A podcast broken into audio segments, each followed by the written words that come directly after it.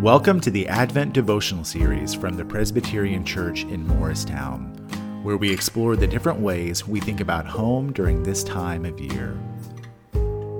If you enjoy what you hear, please subscribe, or if you have someone in your life that may be inspired by this message, please share it with them. Let's listen to how God might speak to us today and remember to be the good in your community, a community that matters. Today's Advent scripture reading comes from Matthew 3, verses 1 through 12. In those days, John the Baptist appeared in the wilderness of Judea, proclaiming, Repent, for the kingdom of heaven has come near. This is the one of whom the prophet Isaiah spoke when he said, the voice of one crying out in the wilderness Prepare the way of the Lord, make his path straight. Now John wore clothing of camel's hair, with a leather belt around his waist, and his food was locusts and wild honey. Then the people of Jerusalem and all Judea were going out to him, and all the region along the Jordan, and they were baptized by him in the river Jordan, confessing their sins. But when he saw many Pharisees and Sadducees coming for baptism, he said to them, You brood of vipers, who warned you to flee from the wrath to come? Bear fruit worthy of repentance. Do not presume to say to yourselves, We have Abraham as our ancestor, for I tell you, God is able from these stones to raise up children to Abraham. Even now the axe is lying at the root of the trees. Every tree, therefore, that does not bear good fruit is cut down and thrown into the fire.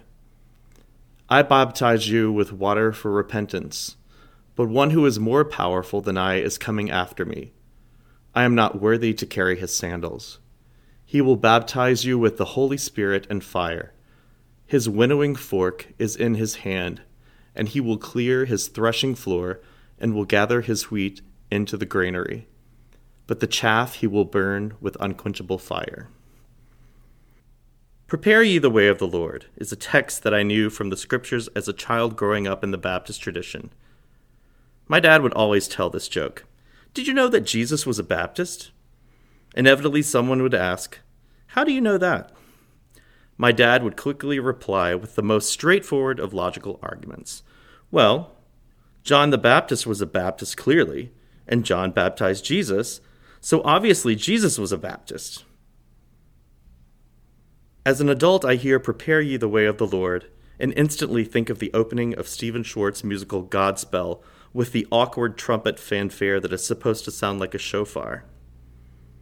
The opening passage of Matthew 3 describes what many refer to as the official start of Jesus' earthly ministry. John the Baptist's zeal for Jesus and the justice that he would bring is in juxtaposition with the first adult appearance of Jesus and the account of his baptism. John called the religious leaders who sought to be baptized a brood of vipers.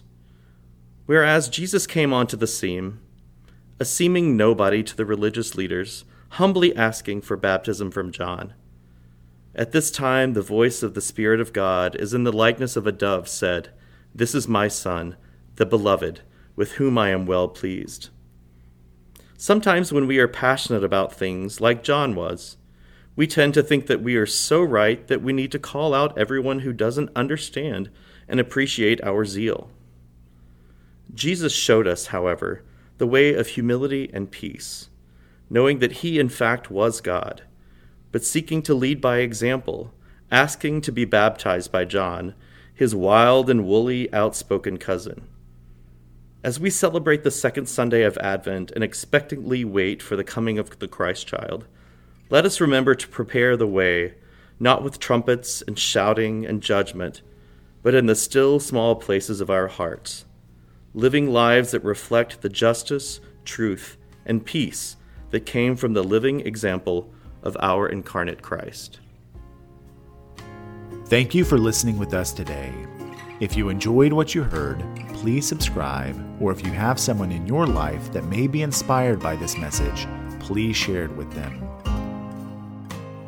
Visit us at www.pcmorristown.org or find us on YouTube, Instagram, and Facebook to stay connected with our church.